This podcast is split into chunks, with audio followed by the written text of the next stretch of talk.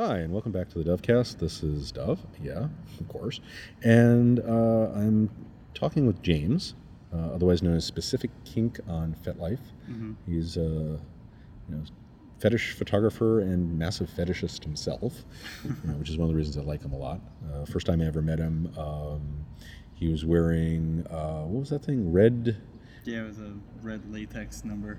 Yeah, red latex number with huge boobies and and and um, ballet boots, which you were walking in. Yeah, and I did what was like a two-string suspension on you, partial suspension, and spun you around. Tried to do a strappado, and Yeah. then uh, I kept pick, picking up a foot. So then uh, I guess we decided that if I was going to keep picking it up, that they should just both be in the air anyway. yeah, it was it was an entertaining evening to say the least. It's like, well, hello, nice to meet you. And, Yeah. Uh, That was a funny night because um, I had known already that I had a, I had a really bad pinched nerve in one of my arms anyway.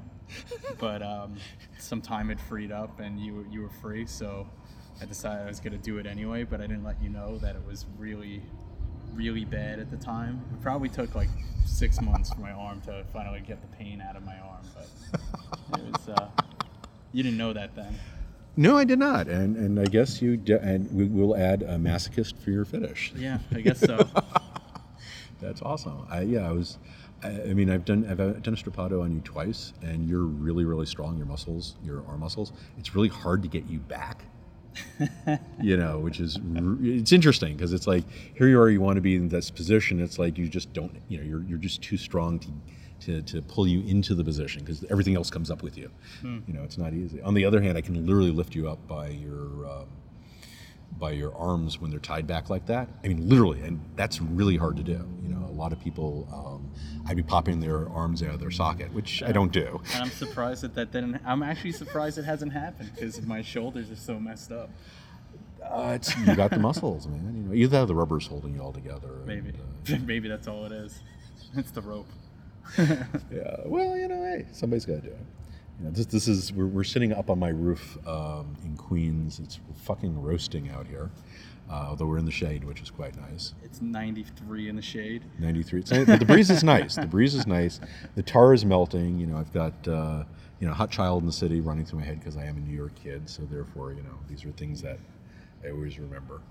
Uh, last week we had this wonderful weather where we could have gotten together. Unfortunately, we, we ran into a little con- you know conflict and scheduling thing where we could have been nice and cool in doing this. We could be cool right now anyway if we had known better. Yeah, we'd be down at your house, but no, no, no, next time, next time, next time, and uh, we'll have fun.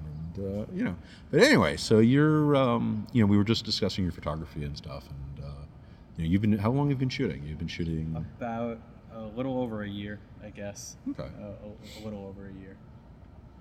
So not not too long, because I know a few months ago I I, uh, I realized uh, when I was going through some older photos that some older photos only a year old.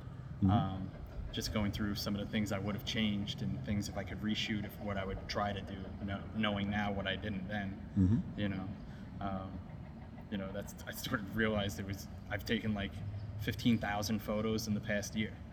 Right. So, you know, uh, Well, puts you in know, perspective. it's how you learn. I mean, you know, the the, the true um, the true truth to learning how to take a photograph is to keep taking photographs. You know, people take two or three photographs. Oh, I know, and you got to take it. You know, you do all the different lighting and everything.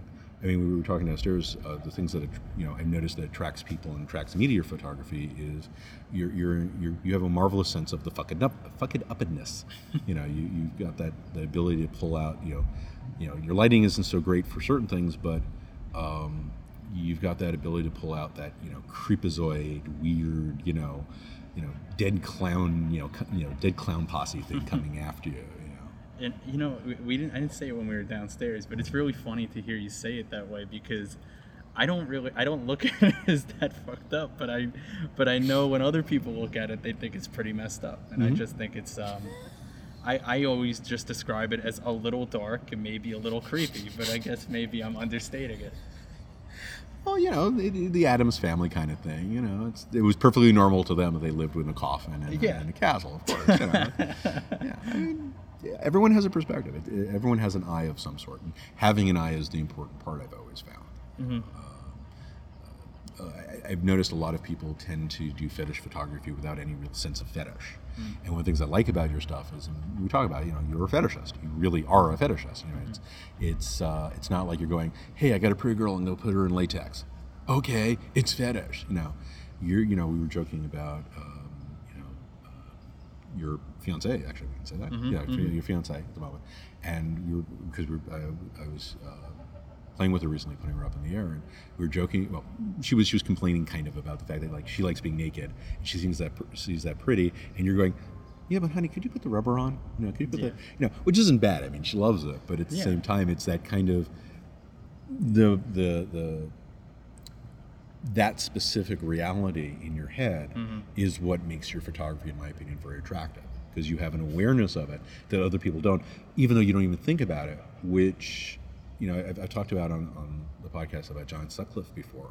Uh, another, you know, he was the guy who came out with AtomAge back, you know, the rubberists back in the. Uh, uh, by the way, if I'm sni- it sound like I'm sniffing, I, am not doing drugs. I just allergies are kind of killing me right now, so my my sinuses are you know fucked up. Um, but he, uh, um, you know, he was just this English guy who did. Uh, he was a, uh, a set dresser, you know, uh, uh, did costuming and stuff, and he, you know, he was a fetishist. Sit around in his, in his wellies and his, you know, his Mac and you know, and all the stuff. But it was that kind of thing. Well, of course you sit around and having a, you know, you know, do this in your tea, and it's that kind of mentality that I think transforms the product that you don't normally see uh, in a lot of uh, photography today. You know, you, I see a lot of photographers who do, well, I'm doing a fetish photography, but they don't understand the fetish they're doing. You know, uh, and that's what I like about your stuff. You know. Thank you. Uh, that, but that's that's really what what has always driven it for me. I mean, it was uh, it was always aesthetic. Even when I didn't do photography, if I was like when I was younger in the scene, I would just kind of um, see things that were either online or see something that somebody was doing, and it would attract me to it. And then I would try to either recreate it um, or be a part of it in some other way. But it was always about you know. Um, it, what I liked. It wasn't. It's not. I'm not. I'm never doing this for anyone else other than like what I what I have in my head and what I'm trying to uh, accomplish. And, and so I think that might be one of the few reasons why um, things sort of like people can sometimes I think tell that it might be my photo because Not I- just the watermark. but not just the watermark because I think that I, I don't know. I would like to think that there's something about me that comes through in the photos. Um, and I think I really started getting into the photos is because, um, you know, really, it's I, at some point in my life I decided I wasn't attractive enough to take photos of anymore, and so I needed someone else who would be willing enough to do the fucked up things that I would do to myself to participate. I, I like so this failed that's- narcissism. You know, it's, I'm What? not pretty enough. yeah. Uh, not pretty enough, not bendy enough, you know, things like that. Uh, Why not? I mean, there there are a few people out there that might disagree, but I think they're crazy and biased. You know, it. I, I look at myself and I don't see my, see a handsome guy, and people seem to like me. So I, I just shut up and go, sure, okay, kiss me, whatever. But you know, I was looking at the um, the photos you did for the uh, the subway shoot. Mm-hmm. You know, you, you, you we won't we won't say how you got access to that Right. for various reasons, but um, it, I, I I did a lot of um, location. Well, most of the kink photographers I know, like you know Anna Thellum and uh, other people, do a lot. You know, we all end up in you know abandoned factories and other weird places. You know, in New York City uh, or whatever city we're in. You know, to, to shooting because you know have the most interesting backgrounds, but. Uh, when you get that, you know, a unique location, and you at least get something out of it while you're there. I mean, I like the where you drew the wings on the wall for that one. That what was the model on that one? That was Sangwar. Sangwa, you know, and um, you know, little things like that. It's you know, using the space versus um, you know just letting it go. You know, That, that was that was really tricky, and I think we talked about this because there's nowhere that I could plug in for lights, hmm and um, and I couldn't really kill all the lights. But uh, so you had this alternating fluorescent lighting every 10 feet. So because it was so dark, I was I was using my 50, my fixed 50, Okay. and I was uh, I ended up having to be like within a certain distance, or I Right. ended up getting you know the other lighting was bleeding through and sort of washing things out, and it was so I at some points like I, I tore my pants. I bought a brand new pair of pants, and I was trying to get the shot, and uh, I got caught on the the edge of the subway, and I tore my pants open. um, but um, you know there were a couple spaces that we were able to fit and and you know try to squeeze out a, a few images that that that I really liked. There were a few Mhm. that were, we really tried to get that failed, but there were a couple times where we know that there wasn't going to be a train coming through, Right. but This I'm- was this was an abandoned station. yeah, and I'm shooting behind, uh, you know, I'm shooting and over, you know, Sangwar's shoulder, you can hear trains that are active. Ooh, yeah. so every now and head. then she would, you know, jump to turn around and look to see if, you know, if you've got these lights barreling down on us. And, but, you know, obviously it never happened, but it, it, it was it was actually the first location shoot I've ever done. Really, Yeah, it was the first one I've ever done, and mostly because and a hell of an extreme to do. I mean, basically, you know, getting into an abandoned tunnel. yeah, yeah, it was a, production, but um, I, I think it, I, well, I know the reason why I don't do it is I'm actually so self-conscious, Mhm. and so um, I don't like attention.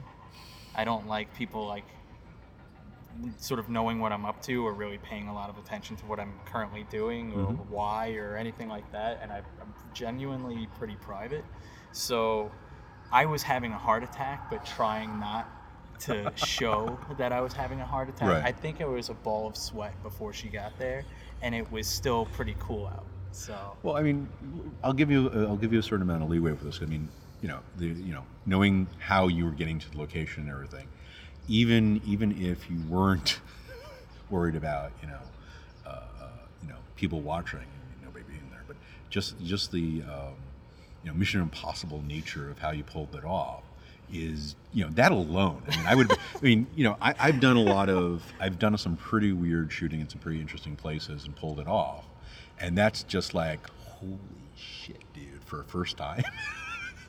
yeah, know, it was. you, know, you, you didn't just pick let's go shoot on the street. You picked wow.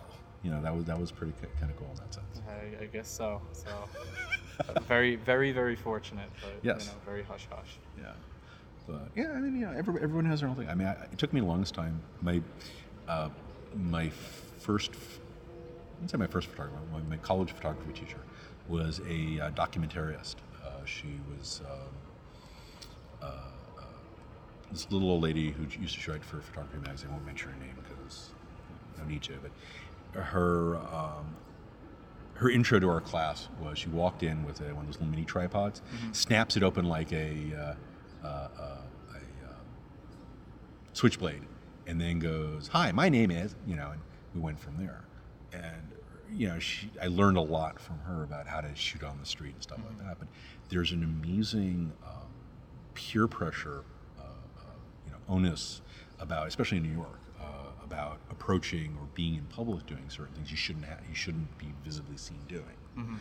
Uh, there's um, it, it's interesting overcoming that in like holding your camera and shooting somebody, and then the next second having them like, "Why are you taking my photo?" And you've already taken the photo, and it, it takes a lot to get past that because you're you know New York breeds a certain psychology. Uh, as much as it's a very open city and a very friendly city in a lot of ways, and people will do a lot. I mean, you say, "Hey, could you pose for me?" People are very friendly, but at the same time, you're trying to catch um, you know that moment when no, people aren't looking, you know that unconscious moment. Uh, being able to break the uh, that wall is really hard to do. You know, if you live here long enough, it's just you know the nature of living in a giant city where you have to respect boundaries, certain other people's boundaries, and you're basically violating them. Yeah. You know. But you know, she, you know, things she, she thinks she taught me were uh, always have a uh, never never leave your lens cap on. Always have a uh, uh, uh, what you call it, uh, a daylight filter on. You know, simply because you know if you have if you have to fumble to take the cap off, you've already missed the shot. You know, bang, you've got the shot. Uh, of course, this leads to major arguments that I've even had on FetLife with uh, certain photographers about whether or not this degrades your photo. You know, whatever. You know, if you're if you're pixel counting to that degree, Well, and I remember the, the, the first thing that um, uh, someone said to me when I was uh, actually uh, trial center was Oh, helping okay. me uh, choose cameras, uh, Mm-hmm. which is surprising because I, I ended up with a Canon. Um, no, but, but He's, he's well, you're right. He's an Nikon. He's Right. same as me. That's right. Right. yeah. So, but he said, you know, first thing was, you know, find a ca- camera that you're comfortable with. Yeah. And that's number one. And then number two, because you know, I, I don't have an unlimited budget. I have a very small budget. Hang on a second. Let's let the police go by. Actually, picking that up really loud. Tell them when they're hunting us. There's some nights out here it gets weird. There's, uh, uh, I was walking down uh, Steinway once, and the helicopter was literally maybe double roof type up, uh, roof roof height up. I mean, literally that low, and they had the spotlight, and he just kept going around and Hmm. around. And I'm like, what the fuck are we going to do? Anyway, so you were saying. Uh, so, anyway, uh, so yeah. Not much uh, money. So Like the rest of money us. on the on the uh, a budget, and you know that's the, that transfers over even to when I do shoots. I don't have a budget for Yeah. that, but um, um, but the first thing you said to do is go and get yourself a filter, and basically the logic is if you scratch your lens, you're screwed. Yeah. so, Yeah. so either ten dollars Mhm. or a few hundred dollars. So it's a it was a no brainer. Yeah. Which which is why I, I you know for my fisheye lens I am super paranoid Mhm. uh, with that one. Oh yeah, definitely. Well, I mean, you can take. I mean, as I said to people, if you're in a studio location, you know, you don't need the uh, uh, filter necessarily. You know, it's on you're on a tripod. You know, yeah, an accident can happen, but you're less likely because you're not running around the camera. You're out in the street, put a damn filter on because it's just uh, unless you've got really good insurance or you know you, you can afford to buy a new lens, it's not uh, yeah, it's not worth it. And I'll be honest, you shooting outdoors, uh, unless you're in a reasonably con- controlled situation, um, you know, I've had too many incidences with things coming at the lens. I mean, I, I used to I used to work in the film industry. I used to work as a camera assistant, and with heavy duty, you know, those cameras, you don't have filters on the lenses unless you, you're shooting something because you want the absolute perfect lens, you know, perfect shot. But then again, you're also working with, you know, a million dollar camera that you've rented, has bazillion dollars worth of insurance. So if you do scratch the lens, they're just going to buy another one. It doesn't really matter, you know. So you don't really care so much about it. But when it becomes your personal stuff, yeah, it's, Definitely. yeah. So, but, and again, you know, pixel counting, you know, if you, you know, it, it's half does one success the other, basically, in that, in that sense. But, uh, so, and, and, you know, you went with a Canon. Awesome. You know, this is something I always tell people is um, if you don't already have, like, I already had a, uh, uh, some Nikon lenses. Right. So I, I went with, you know, I, I stopped. Well, my first camera was Nikon. So, well, first my first digital was Nikon. So I had the Nikon lenses. So I've always upgraded on Nikons. If on the other hand you don't have a lens or, or a body, you know, it really comes down like I said. Uh, what do I like? What works for me? You know, you know, you bastard with your Canon. yeah. what do you like about it? What, what's uh, what, what attracted to you? What Um, attracted it to you? I, I, I think it was just, to be honest, ease of use. Okay. Uh, it was just very easy for me to pick up and and start to shoot with.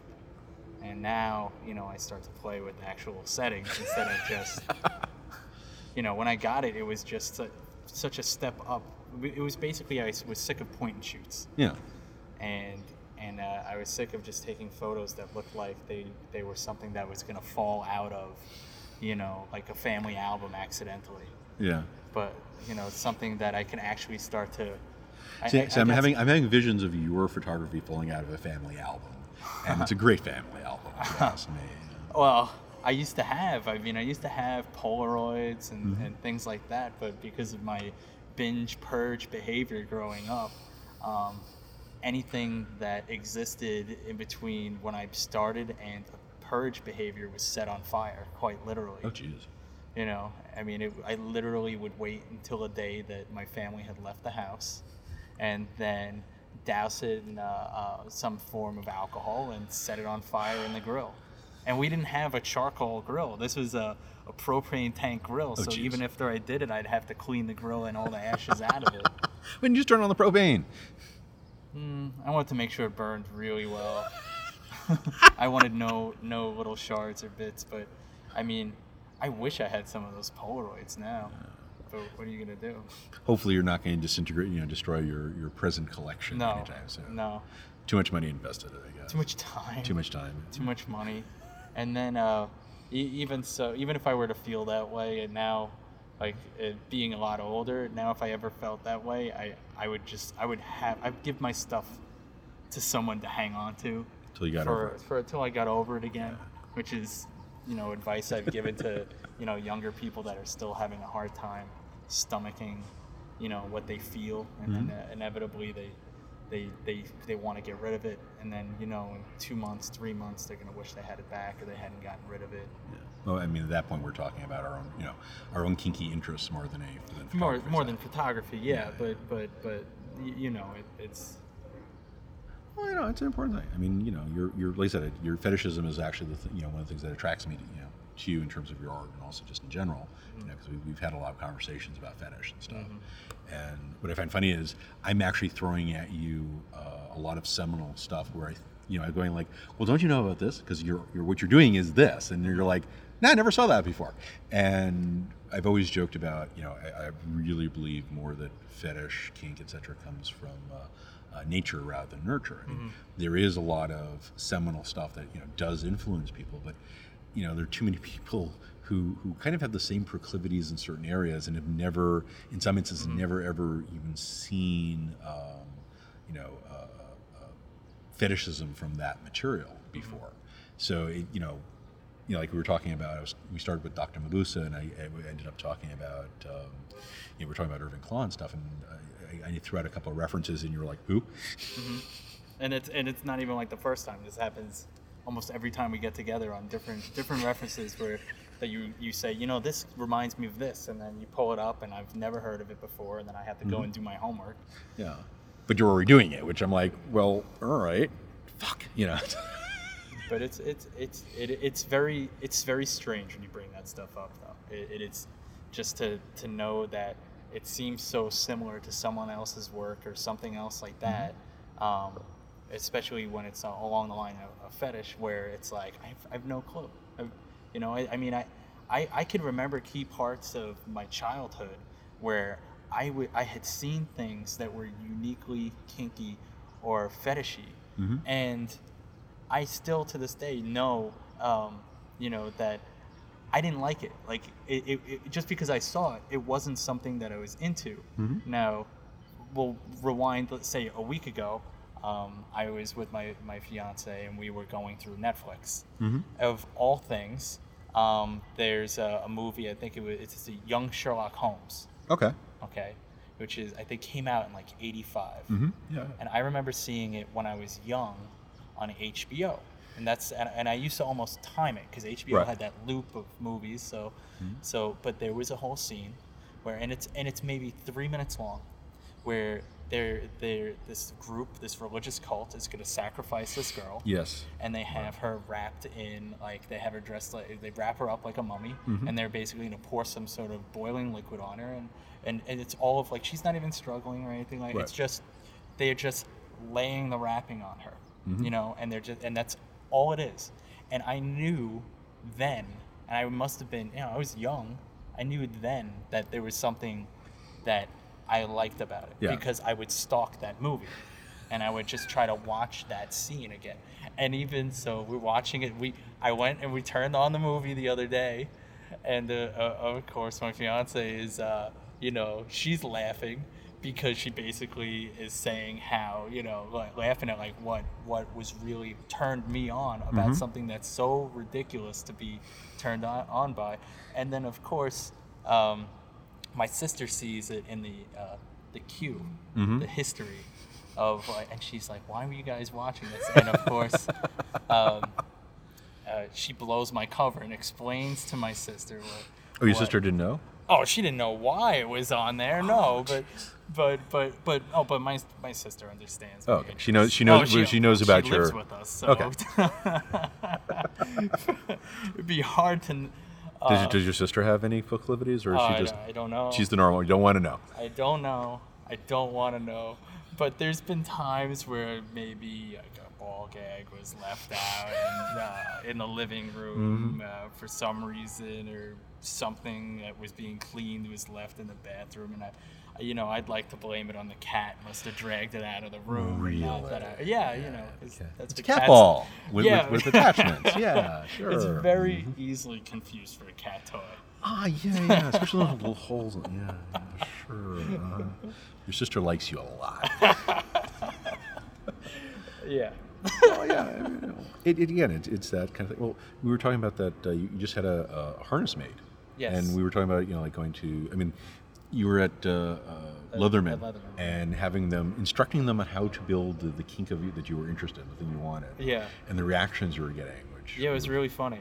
Yeah. It, it was it was funny because I knew what I wanted in my head, and, and, and you know they, they didn't really carry it because it's uh, it's it's it's it's I've seen some stuff that's similar, but this is sort of a heavyweight harness and everything. Mhm. So um, I, I know that it would have to be highly adjustable, and they were able to uh, uh, more than accommodate it, and it was. Uh, and, it, it's really now I'm, I'm really excited to use it. I, I want to see this. I want to see this. Well, I, I love the fact that the, the guy who was doing the leather work was like, "Are you thinking this up as we talk?"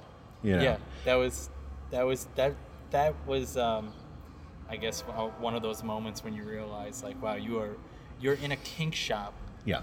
And they they make these custom uh, kink harnesses daily, Mhm. and you're throwing stuff at them, and they're thinking that you're a little little funny for being able to come up with this on Yeah. the fly. So yeah, it, it, it puts things in perspective a little bit.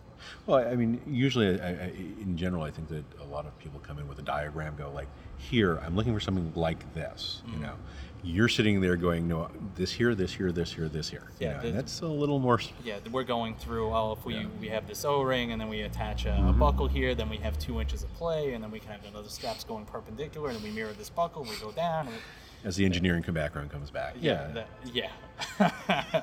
Which just makes me think when you say that, I really, really want to make welder. That's on my. Uh, I understand. I understand that way better than you think. Remember, I'm a t- I tinker. I do stuff. I'm like, you know, if I had if I had this, I could. You know.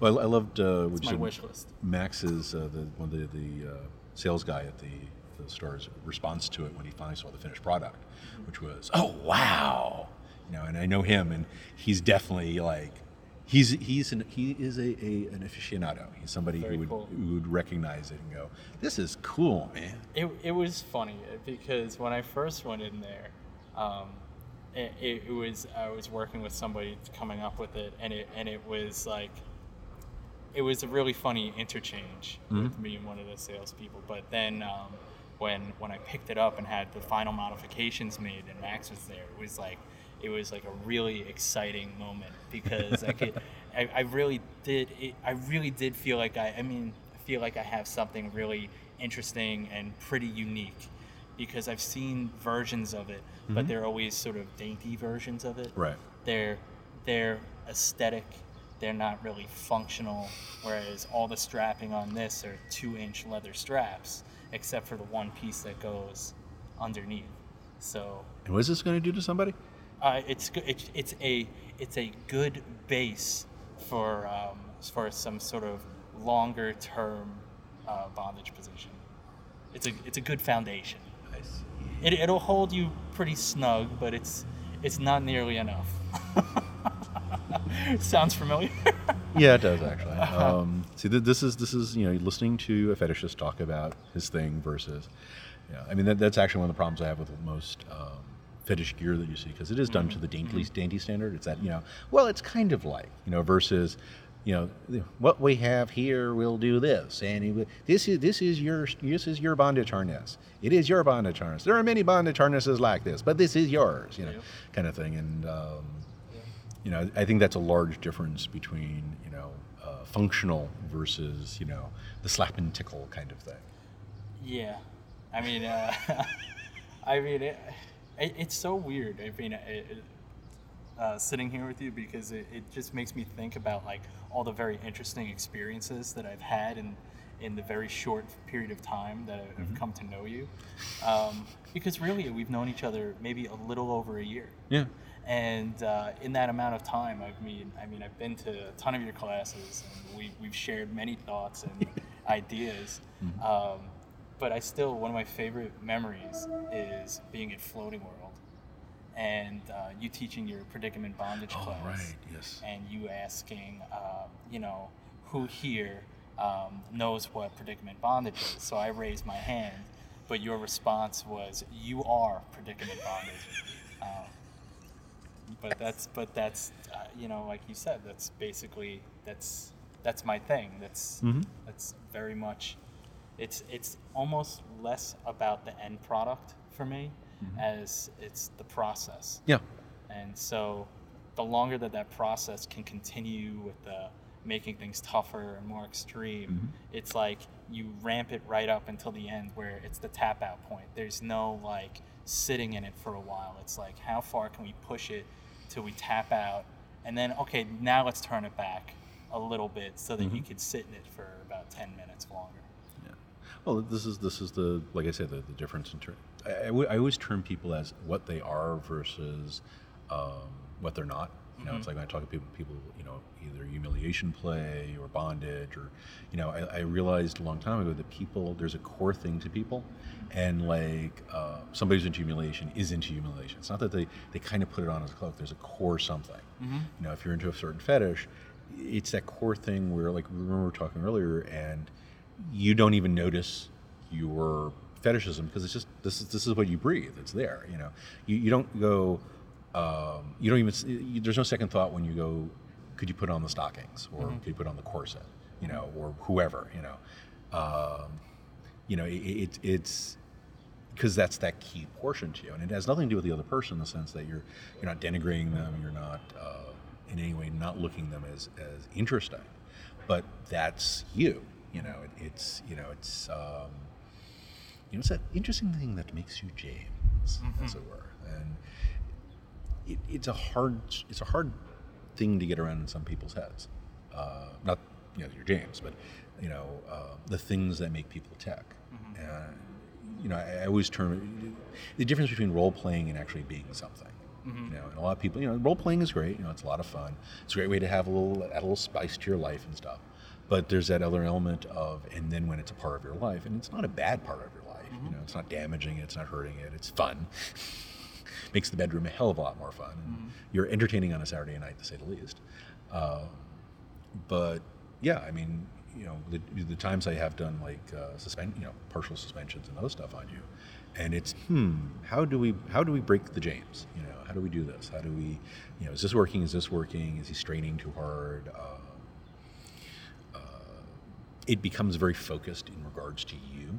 You know, it's all about you, basically, uh, which is fine. You know, uh, I, I don't feel used in any way or, or, or form. uh, just I don't feel stuff. bad. I, you're not going to make me feel bad. You're not. Be- You're not. I'm teasing I'm because teasing you. be, and, and, and, I, and I'm going to say I'll cut you off because those Sure. Mm-hmm. instances when we do that, I think that you feel that you get a, I, I would like to think that you feel that you have some sort of uh, open uh, you know carte blanche of what you can do be, that that you typically won't get with most other people that you get to do stuff with because you know that um, I- I'm kind of looking for something Mm-hmm. that's going to like push me past what I'm comfortable with or, or certain limits and see what that breaking point is for me. And, Mhm. and, and for me as like for the stuff that I like to ph- photograph and, and, and is basically I don't I, I'm one of those people like I can't ever do something to somebody Mhm. without knowing exactly how it feels uh, because I need to be able to say to someone, when I do this, you're going to feel tension here. Mhm. It's going to pull this way, and it's going to suck. And this is why it's going to suck. And it's going to suck for this long. Yeah. And then I'm just going to do this, and it's all going to go away, and it's going to be fine again. But because I, if I don't know those things, I don't. This I, I, I wouldn't be able to. I wouldn't be able to stomach some of the stuff that I've done. Like Sure. uh, you know, with like um, with like with with uh, ever changing. Oh yeah, yeah. She's another one. uh, Yeah. um, you know, I remember I was at we were at Rough Mercy's house, and and I consider him like the one of the biggest sadists that I've ever met. And, He's interesting, yeah. and in, in in his own right. Yes. Because because He has his own what- fuck upness, you right know, there. and, and because what what he does that's off centered Mm-hmm. is not my style and so he can very easily make me feel uncomfortable yes. with with what he likes and what i learned that day was when we did that that position with ever changing where we did the it was uh, we were trying to redo a claire addams Okay. uh, uh, hog tie, where there's a spreader bar and her ankles are like basically her elbows are almost at the spreader bar and Right. it's really pulled back and a head harness and then pulled like really out of hand, bend bent in half. Luckily, she can actually do those kind of poses, whereas, Right. you know, I mean, Claire is, you know, the yoga bendy girl, you know, um, of impossible poses. you know. Right. Folks, these are poses that we, we just like to say, you know, do not try doing this at home unless you can, you know, bring your ankle back, you know, around back and past the front of your face. Yeah, basically. and but and so this is this was one of those realization moments again, where I realized that um, uh, there there's probably something wrong with me, is because here we are at Rough Mercy's, Yeah. and he told me after we did the photos. Mhm. And, and and what stinks is I, I know there were photos I should have gotten. I hmm. missed the angle that I wanted to get because that would recreate the photo that we wanted, but it was so nerve wracking in the time. Right. Um, because it was probably the strictest position I've done. He's sitting there, and he's holding the safety scissors, and he's pretty much sweating profusely, and and he told me if it was any almost anybody else mm-hmm. doing that, there's one there was no way he was going to let them do it, and two he would have jumped up and cut cut her out himself Yeah. because it was it was it was that nerve wracking, and which mm-hmm. is funny because like I see what he does, Sure. and I and it and it does the same thing to me. It makes me like a quivering mess because I start to have anxiety attacks. Mm-hmm. Yeah, I've had a few conversations with him about because he, he's got the same sort of response to me in, in a lot of stuff because we're both we're both his his is very psychological mm-hmm. and it's there's an, a level of, of absurdism to it and uh, humiliation and he, he creates these scenarios. And it, it's very um, it's very specific in a certain in a very very specific way. It's- but it's entirely different from you know most physical sadists And it's- sadism and and, and and, rope stuff. and he's very unique in that he puts so much time and effort Yeah. into that one person.